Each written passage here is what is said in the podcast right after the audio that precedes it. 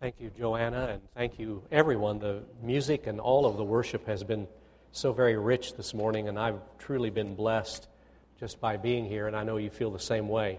Just a moment, I'll be bringing uh, a message from John's Gospel, chapter 20, beginning in verse 19, and I invite you to open your Bibles and be ready with that scripture from John 20, uh, beginning in verse 19. Before that, I'd like to invite us to a time of silence, a time of meditation.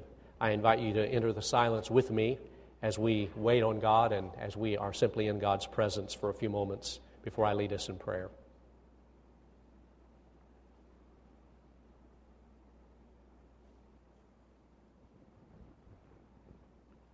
Loving, gracious, eternal God, we come to you out of the moments of silence to simply say we love you. It is good when worship has been rich and when it's washed over us to just be quiet and allow the blessings to just be uh, enjoyed and cherished.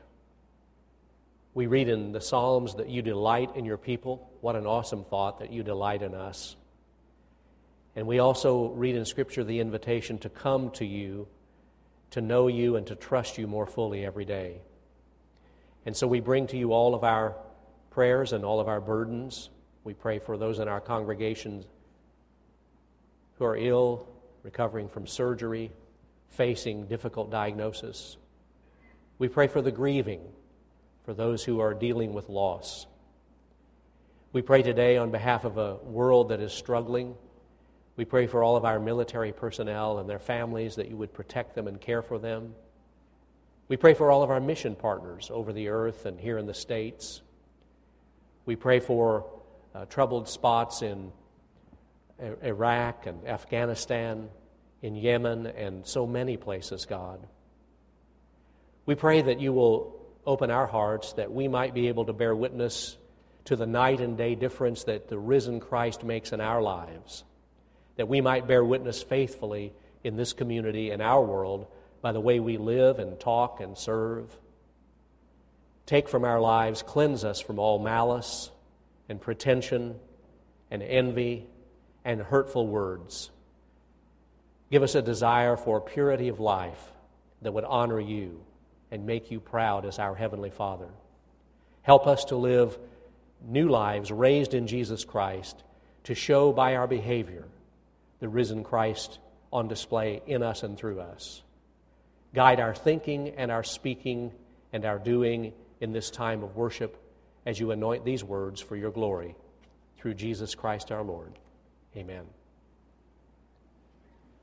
John's Gospel, chapter 20, beginning in verse 19. If you're able, would you stand and come to attention as I read God's word aloud? When it was evening on that day, the first day of the week, and the doors of the house where the disciples had met were locked for fear of the Jews, Jesus came and stood among them and said, Peace be with you. After he said this, he showed them his hands and his side. Then the disciples rejoiced when they saw the Lord. Jesus said to them again, Peace be with you. As the Father has sent me, so I send you. When he had said this, he breathed on them and said to them, Receive the Holy Spirit. If you forgive the sins of any, they are forgiven them. If you retain the sins of any, they are retained. But Thomas, who was called the twin, one of the twelve, was not with them when Jesus came. So the other disciples told him, We have seen the Lord.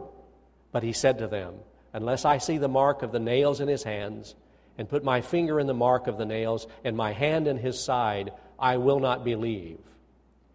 A week later, his disciples were again in the house, and Thomas was with them. Although the doors were shut, Jesus came and stood among them and said, Peace be with you. Then he said to Thomas, Put your finger here and see my hands. Reach out your hand and put it in my side. Do not doubt, but believe. Thomas answered him, My Lord and my God. Jesus said to him, Have you believed because you have seen me?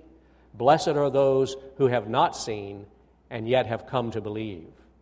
Now, Jesus did many other signs in the presence of his disciples, which are not written in this book. But these are written so that you may come to believe that Jesus is the Messiah, the Son of God, and that through believing you may have life in his name. This is the gospel of Jesus Christ. May God bless it for our ears. You may be seated. Easter isn't over yet. That's a, that's a statement that needs to be drilled into our heads and into our hearts. Easter isn't over yet. There's a reason that the lectionary readings, the assigned or suggested readings for the church every Sunday of the year, linger over the resurrection stories of Jesus and tell those stories from different angles. Because Easter tide is a season, not just a day. Easter Sunday was last week, but Easter tide is a season that lasts clear till Pentecost Sunday because Scripture wants us to get the Easter story and not just talk about it once. Think about this. The church teaches its faith not only by what it says, but by what it does not say. Now, think about this.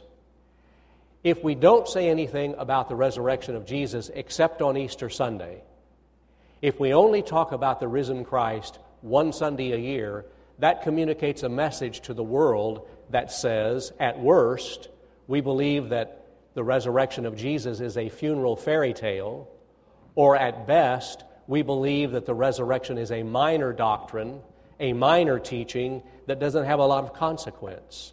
In reality, the opposite is true. The resurrection means everything.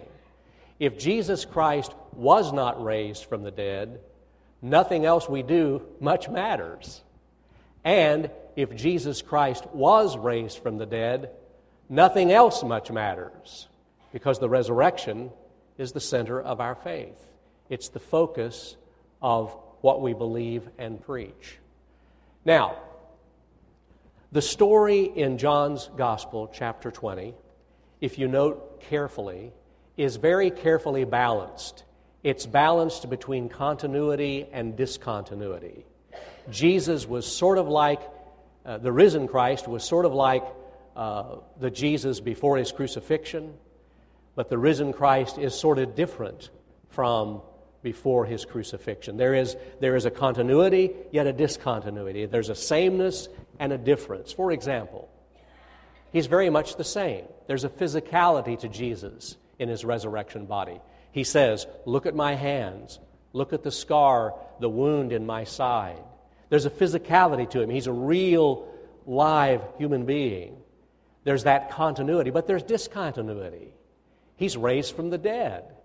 He's shown up uh, in a room that had its doors shut and probably locked. So there's a sameness and there's a difference.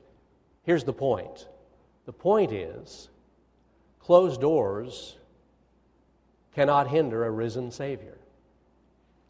Closed doors, locked doors, are no hindrance to a risen Christ.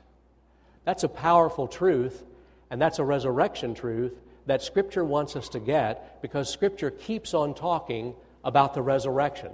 Uh, years ago, Oscar Wilde wrote a wonderful play entitled Salome.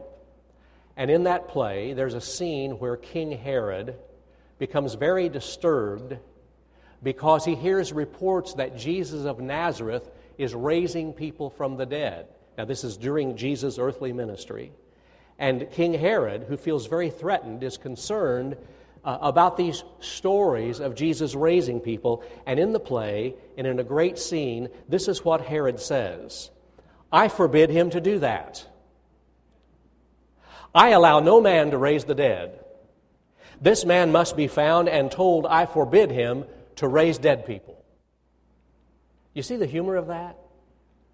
That human beings uh, potentates and rulers pretend to be over everything and forbid God and defy God to raise people from the dead, and yet the risen Savior keeps showing up in the most unexpected places.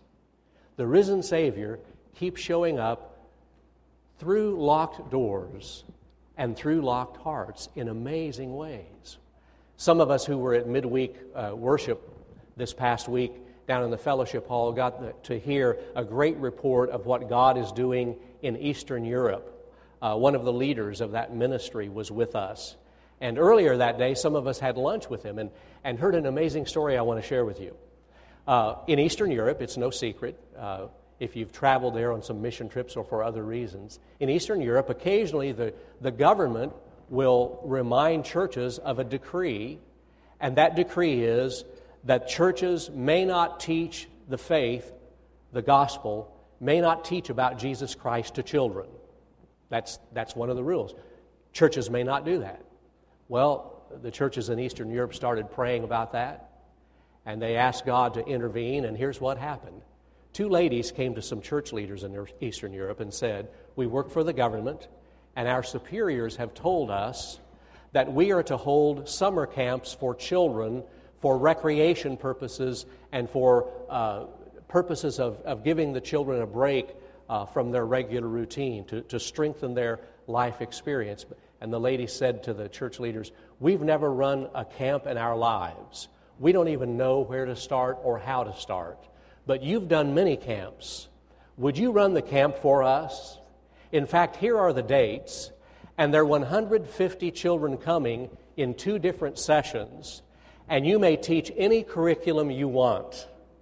Just run the camps for us so we can report back that we have held the summer camps so our superiors will not be angry with us. You can teach anything you want. The risen Savior just keeps showing up in rooms where the doors have been locked. God just keeps on doing resurrection things like that. It's interesting that in this story, John does not try to hide the fact that the disciples were hiding in the room for fear. They were still bewildered about this resurrection news, and they were still afraid of those who had crucified Jesus. And so Scripture says in verse 19 that they were, they were behind closed doors in fear. Fear is a terrible, terrible enemy. Have you, have you stopped to think about the, the toll that fear takes on our lives? Uh, neuropsychologists tell us that anxiety actually is toxic to the brain, that anxiety affects the brain chemically in such a way that it corrupts the brain's normal patterns. So that through that corruption and through that, that, that messing with our brain, uh, we are led to depart from normal, healthy patterns of behavior we are led away from others and we are led away from our best self. Fear is toxic and fear is powerful. And what's the answer to fear? Did you notice in the story that I read earlier from John 20? Three times Jesus says, Peace be with you. In verse 19, in verse 21, and in verse 26. Three times, Peace be with you. Now, when you see peace be with you uh, in Scripture, uh, it's not just a greeting. It's not just like saying howdy or yo. Peace is filled with theological significance. Peace means God's wholeness, God's provision. And when the early church started exchanging peace with one another, it was a, a liturgical act of, of declaration of faith, saying, We trust in God in this chaotic world to hold our world together. Peace is what was announced when Jesus was born peace on earth, goodwill among everyone. When Jesus was ministering in that storm, when he was in the boat, he stretched out his arms and he simply said, Peace be still, and the sea was calmed. Peace is the very essence of who Jesus is. And peace is what he offers in times of fear. And what's more, that third peace be with you from verse 26, that was to Thomas and the others. So peace is not only the answer to fear, peace is also the answer to doubt. That even when we have doubts, even when we have fears, the peace of Jesus is there to provide for us in a time of need. But but I want to turn the page Jesus did not just come back from the dead to help us all feel good. You know that, don't you? He didn't just come back from the dead to help us all feel good. He was raised from the dead to summon us to join him in his mission. Because right after that second, peace be with you, in verse 21, Jesus says, Peace be with you. And then he says, As the Father has sent me, so I send you. First, there is the comfort, then, there is the commission. You can't go off on Christ's commission and do his work if, you, if you've not yet experienced his peace. But if you've experienced his peace, you can't just sit with it and hoard it. First, there is comfort, and then there is commission. We are called to participate in Jesus' mission. And how, how do we do that? How do we find the energy? Look in the next verse. Verse 22. When he had said, So I send you, he breathed on them and said to them, Receive the Holy Spirit. The Holy Spirit is the power, the energy to keep going when we're tired and discouraged. The Holy Spirit is the anointing on our lives when we wear out and just think we can't go on anymore or make the right choices. The Holy Spirit is the one who's anointing and nudging the church to get out of her sameness. The church, the Holy Spirit is the one who, who drenches us so that we can be nudged out of the familiar and the safe. The Holy Spirit is the one that we breathe in so that we might uh, find the strength for new ideas and new approaches. And let me just say this if you are open to the risen Christ Spirit, you will never be bored. In your life and in your church, there will always be surprises. Because where the Holy Spirit is working, there will always be newness, there will always be freshness. There will always be, be moving beyond the walls as the risen Christ is not stopped by locked doors. About a week ago, uh, Janet and I went to see the movie Insurgent. And uh, if you're not acquainted with that movie and that whole series of books, Insurgent is a uh, sci fi thriller that is uh, set in sort of a, a post apocalyptic world that has been overrun and is trying to be rebuilt and everyone is organized in society into factions. And those factions are a means of controlling society. Uh, and uh, there is this underlying theme, this ominous theme that runs throughout the movie about the wall. No one is to go beyond the wall. You can't survive beyond the wall. There's, there's danger beyond the wall. There's, there's destruction beyond the wall. You have to stay where it's safe and without giving the movie away uh, too much and saving you $10 on a ticket, uh, toward the end of the movie, there's a change in perspective. You know? Maybe beyond the wall is not danger and destruction. Maybe beyond the wall is where we're supposed to be with our diversity, with our uniqueness. Maybe beyond the wall is where we're supposed to be living out our mission. And there's this, there's this phrase that's repeated at least once it's stated twice at least in the movie. And here's the phrase The world is waiting with hope for you beyond the wall. Isn't that interesting? The world is waiting with hope for you beyond the wall. What a message for the church in the season of Eastertide. What a message for a church getting ready in two weeks to uh, conduct our Mission JC where we uh, put aside traditional worship at 8:15 and 10:45 and we worship by serving in these 50 plus projects all throughout the community as we love on our community. The world is waiting for us. Jefferson City is waiting for us with hope just beyond the wall. And Jesus, the risen one, not only cannot be locked out of rooms, neither can the risen one be locked in rooms. He can't be locked in a church building. He keeps showing up beyond the walls.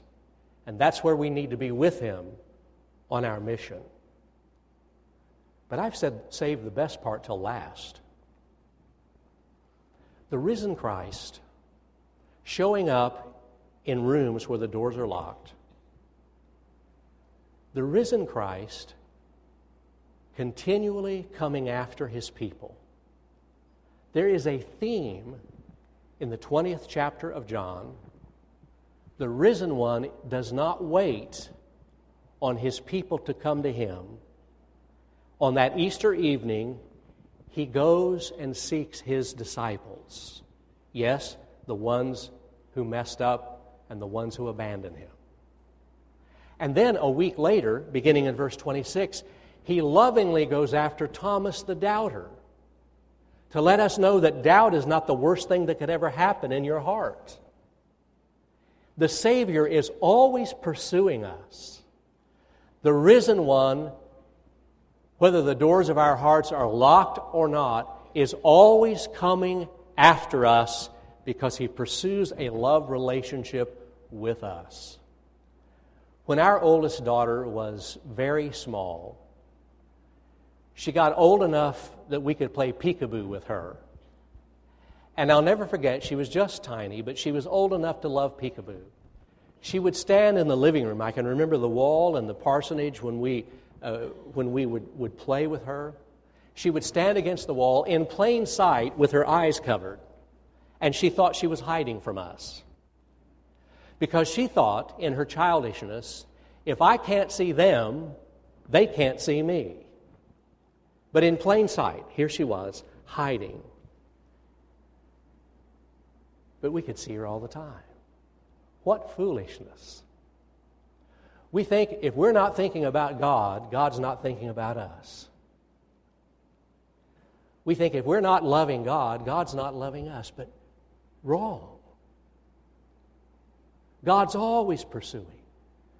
God's always coming after us. God never stops coming after his children. Someone told me a story recently, a man's Christian testimony that said he was so afraid of God. He so ran from God that he would not attend funerals, he would not attend weddings, he would never set foot inside of a church building. He was so afraid that God might claim his life. Later on, the man became a Christian because the risen Christ keeps showing up in rooms with locked doors. I could tell you about a man who was fighting a call to ministry when he was in high school. And God just kept lovingly, gently coming after him. But he thought, you know, I want to finish high school, I want to get through college, then I'll talk to you, God. And his church was going to have a revival meeting. And uh, this guy thought, you know, great, I don't have to go to revival meeting. God might call me to preach. I don't have to go to a revival meeting because I'm in a school play and we have rehearsals every night of the week. But he forgot about Sunday morning. No play practice on Sunday morning. And when I was there in church that Sunday morning, God called me to the ministry. That was me. You just can't run from a Savior who loves you that much. You can't hide from a Savior who just show, keeps showing up in these rooms with locked doors, who just keep showing up in hearts with locked doors. You just never know when the risen Christ is going to show up, do you? You just never know where the risen Christ is going to show up. Let's bow our heads together so that you may come to trust in Jesus Christ as your only Savior. And that's the call of the gospel. That's the response that God seeks this morning. The Savior who keeps coming toward us, keeps coming after us, that we might come to trust in Him as our, as our boss, as our Lord. And if you've not ever received Him into your life, trusted Him with the only soul you have, we invite you to do that this morning. And if that's the decision you're making and you want some help firming it up or you want to ask some questions, some of us will be here in the front during the response time.